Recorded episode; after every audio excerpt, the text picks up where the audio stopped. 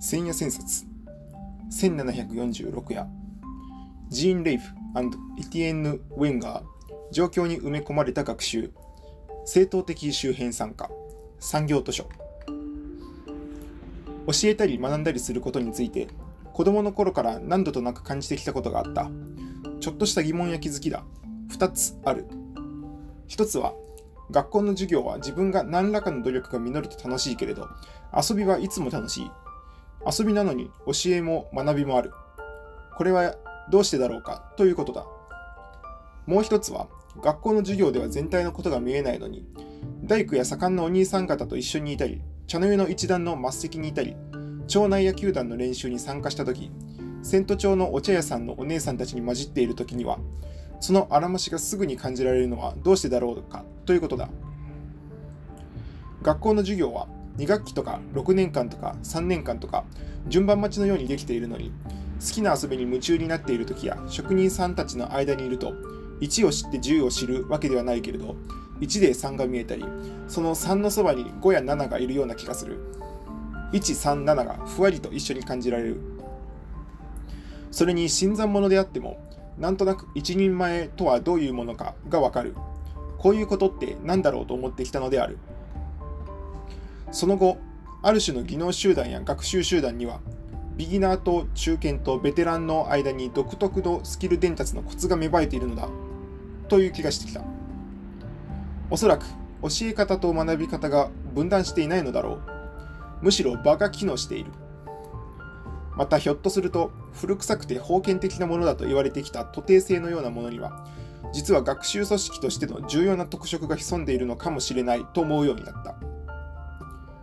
芸能座や徒弟集団のようなところでは入門して間もないごく初期から何か全容に関わる重要度のようなものが実感できる。漁師の卵は最初に船に乗った時から何が重要なのかを漠然としてはいても実感する。こういう137の全容感知の感覚を学習のプロセスに取り込んでもいいのではないかとも思い始めた。一般的に学校の授業では先生がいて授業が始まり教室は横並びのフラットで試験の時だけに点数制の成績が見える。それが段階的に積み重なっていく。全容はなかなか見えない。企業のビジネス研修や工場の職業訓練も大体そうなっている。大量の個人をあまねく教育するには、この方式には利点がある。そこそこのスキルの持ち主を常に送り出すには、また毎年同じテスティングをするのにも効果効率もいい。ところが、これは我が心情で勝手な好みに近いことなのだが、僕はその大量の個人にほとんど関心がない。不特定多数に関心がないのだ。だから僕は選挙で当選するような役割や仕事をしたくないし、企業組織などで昇進することにも全く触手が動かない。大学で教えるのも好きではない。大学ならせいぜいゼミだけだ。そういうことを最初からさせてくれる大学はめったにない。つまりは、ずっと大量排出型スキルアップ方式に大いなる疑問を持ってきたわけだ。そのうち、愉快な特定少数が次々に生まれていくようなことはできないのだろうかと思うようになっていた。すでに30代に ,30 代に工作者を起こして U などを作っていたし、そしてそこにも愉快な特定少数はいたのだが、その特定少数を次々に生み出すには、別の経済力や経営力が必要なので、これはひどく下手くそだったので、そういう会社とは別の学習組織を少しは徒弟組織に似たようなものとして外に作ってみたいと思うようになったのだ。しかし、徒弟性には様々な限界もあるし、障害もある。親分の乱暴や指導者人格が問われることもある。しかも大抵は職能に直結している。もっと自在で汎用的なものにしたい。だったら、上下関係や職能性に縛られないような緩やかで創発的な徒弟性のようなものは作れないのだろうか。1990年代に入って LPP、レジティメイト・パーリフェラル・パーティスペーションを知った。正当的周辺参加と訳される。正当的な組織なのに周辺的な参加がいくらでも可能な学習組織のことを言う。シカゴ大学で言語認知の研究をしていたジーン・レイブとカリフォルニア大学バークレーで学習理論を研究していたエティエンヌ・ウェンガーとがパロアルトの学習研究所で研究研究員をしていたことをきっかけに提唱したもので、徒弟制の見直しをしていた。なかなか面白い研究で、これはピンときた。ヴィゴツキーに準じているところも気に入った。LPP の骨子は、ある種の実践的な共同体の中で学習が進むとき、新参者が参加障壁もなく、ハンディキャップなく受け入れられて、その途中から中核メンバーに認められ、周りからも一目置かれるようになるなれるには、どういう学習組織で起こりうるのかということを研究しようというものだ。2人はいくつかの徒弟制の例、仕立てや海軍総ダッシュ訓練組織、肉やアルコール依存症回復グループ、部族のサンバ集団などをフィールドワークしたりインタビューをしてそのような学習組織に目覚ましい LPP、正当的学習周辺参加が起こるのは、おそらくそこには、状況に埋め込まれた学習、 situated learning が起こっているからだろうと結論付けた。いくつかの特徴も描き出した。学習型の組織があること、参加基準が比較的自由であること、学習が個々のスキル獲得のための指示的教育、 directive teaching になっていないこと、教授学的構造、ペダゴペダゴギカルストラクチャーを持たないこと。学習者がスキル獲得者ではなく全人的にホールパーソンとして捉えられていること。チームあるいはグループの中での総合的で共同的な実感が高いことなどなどだ。だが、2人の研究には狭いところも舌足らずなところも硬いところもある。S のメソド S のメソドロジーに陥りすぎなところもある。これをもう少し膨らませ、ビゴツキーに戻して柔らかくし、プロセスの展開に編集性を高め、さらに実際の学習組織を作ってテストしていけば、かなりユニークな状況に埋め込まれた学習組織になるだろうと思えた。翻訳者の佐伯ハンさんのところへ通って、LPP をもっとダイナミックに捉えるための議論もした。佐伯さんのところにはリクルートのフェローで、後に杉並の和田中学の校長になった藤原和弘君も何度か同行した。長らく学習については、欧米中心の教育心理学なので、主に3つの視点でその特色が説明されてきた。学習は経験によって進捗する。学習は行動によって身につく。学習は記憶によって刷り込まれる。この3つだ。学習は様々な認知的な経験を通じて、その都度の行為による変化が身に刻まれ、その記憶が持続したり再生することによって進化するという見方である。心理学的には J.B. ワトソンによって提唱された行動主義が勝った見方だ。この見方が間違っているというわけではないが、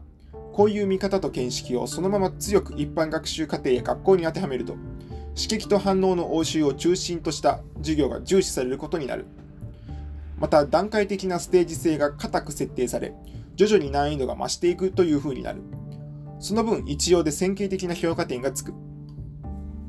このような段階型ステージ学習では、個々の学習力によってトップクラスのエリートが次々に誕生することはある。また、結構多量なそこそこエキスパートたちが押し出されていくということもある。しかしそれらは大抵外的報酬に結びつき、多くは仕事に突き動かされたワークドリブンなものになる。LPP あるいは編集的 LPP、いわば ELPP は、そういうものを目指さない。多くの学習プロセスが137的で、何かが常にループしていて、きっと非線形的だろう。それらを暗示的な確信が束ねている。そういう場でありたい。おそらくそこで重要になるのは、学ぶ者たちが同時にいくつもの役割を働かせることだろう。ポリロールが自在に選択できるのである。しかし、ここまで来ると、これらを旧来の徒弟性だと思う必要もない。むしろ ELPP では、徒弟性は内在的、イントリシックなのだ。外装的なのではない。教え込み的、ディダクティックではない。徒弟感覚すら状況に埋め込まれ、アンカリングされているのである。LPP に刺激を受けて、その編集広角化を模索しているうちに、朝日新聞社や講談社から松岡さんが考えている編集術についての本を執筆するように頼まれた。90年代後半のことだ。そこでまず朝日に、知の編集工学、現在は朝日文庫を書き、こちらは認知科学や文化人類学の成果と物語編集の手立てと歌舞伎の世界定めなどの設定力を相互に生かした解説を試みた。64項目にわたる編集技法も改陳した。それなりに充実したものにはなったけれど、実践的なところは薄かった。次の知の編集術、講談社現代新書を構想しているとき、はっとひらめいた。編集的 LPP には稽古が前提になり、そこにはお題が変化していくことが必要だろうと思ったのだ。学習ではなく、稽古ができる場を作り、その場に次々にお題が示される、そういう構想が浮かんだのだ。ただし、学術的なお題ではいけない。それを排して、編集する動機と参加感覚だけがキックされるお題が必要だろう。参加者当人の私を開かせるお題が必要だと思ったのだ。普通、多くのお題はどこか学術的成果を生かすか借りてくるようになる。これがまずい。どうしても知識を問うことになる。そうではなくて、一人一人が編集的思考に入るための、ただそれだけのための、その都度のお題が大事なのである。しかも、それが少しずつ変化する。こうして冒頭に、編集は遊び、対話、不足から生まれる。編集は称号、連想、冒険である。という指針を掲げた一冊が作られた。12の編集用法も解説した。この一冊に激しく反応したのが、産業能率短大で、長らく企業研修に関わっていた宮野原立久君で、この方法をビジネスマンの研修に取り入れたいという。しかし、僕はそれをするならビジネスマン相手だけにしたくない。もっと面白いものにしたいと言って、彼に LPP の話をした。レイブとウェンガーの本を読み終えた宮野原君は、いいっすね、あれでいきましょう、と言った。僕はそれをネットで展開したらどうかと思った。これには編集工学研究所でシステムを担当していた太田太田剛君が、その頃 NTT の技術スタッフなどと提案していたコミュニティエディターというインターフェースを活用することにした。各て2000年6月、これらを生かした医術編集学校がネット上の片隅に誕生したのである。LPP を僕なりに ELPP に発展させたところを少し説明しておく。本書との関連がわかるように、幾分 LPP の用語を使って説明する。いくつかの前提思想を用意した。第一に、参加者に必要なのは連想力と応接力だけでいいだろうということ。第2には、学習者が私、その場に臨む自分を多様に変化させられるようにしておくこと。たくさんの私を使うこと。第3に、編集稽古する場には、かつてその場を経験した先輩が指南役で共存できるようにすること。先生と生徒を分けないこと。第4に、どんなスキルもポータブルで転用可能で、ああ、その感じという協約可能性、コメンシュラビリティに富んでいること。第5に、お題は暗示性が高く、問われていることと応じることが分断できないようになっていることである。LPP ではこれらをまとめて隙間に生じる実践共同体。インターインタースティティアルコミュニティーズ・オブ・プラクティスと言っている。この前提思想では感性的技能と知性的技能を切り離さないというところが下支えになっている。しかしいわゆる感性感覚的処理能力が知性より先行しているというわけではなく当事者参加者の感性すら過去と未来の間の甘酸っぱい束縛を受けていることに思い当たるようにした。そうなってもらうために、過去と未来の間の甘酸っぱい束縛を生かす気になるために、絶えず個人の関心事や好奇心が出入りできるようにしておくことも肝要だった。これは認知科学や教育学では志向性、 intentionally、intentionally と呼ばれてきたものだが、僕はこれをもっと類型と固形を頻繁に往復できるフェティッシュなものと捉えたか捉えたのである。LPP にはなくて ELPP に新たに加わったのはお題である。お題は課題でも宿題でもなく試験問題でもない。そのお題によって学習傾向が起動し、どんどん進捗するためのもので、お題そのものが周辺的、正当的周辺参加を保障する。それゆえ ELPP のお題は学科のためのお題ではなく、一般知識のためのお題でもないようにする。無論クイズでもなく、大喜利でもない。何のジャンルと関連しようが、あくまで発想や思考法のみを促す方法喚起のためのお題なのである。そのようにするには、すべての学習プロセスとすべてのお題が情報を編集するというふうにすればよい。ELPP は情報を一人にさせない学校を目指すことになった。ただ、そのようにお題がその場で次々に成立するためには、指南役も参加者も指示、リファレンシャルノーレッジと手続き、プロシージュアルノーレッジが単なるオペレーションのための指示や手続きではないことに気づき、そのハンドリングの中に本来の獲得実態が潜んでいることを面白く認識できるようにしておかなければならない。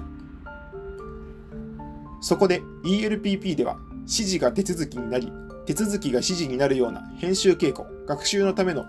場、リアルバーチャルな練習の場を複合的に用意することにしたわけである。ちょっとした工夫が必要だった。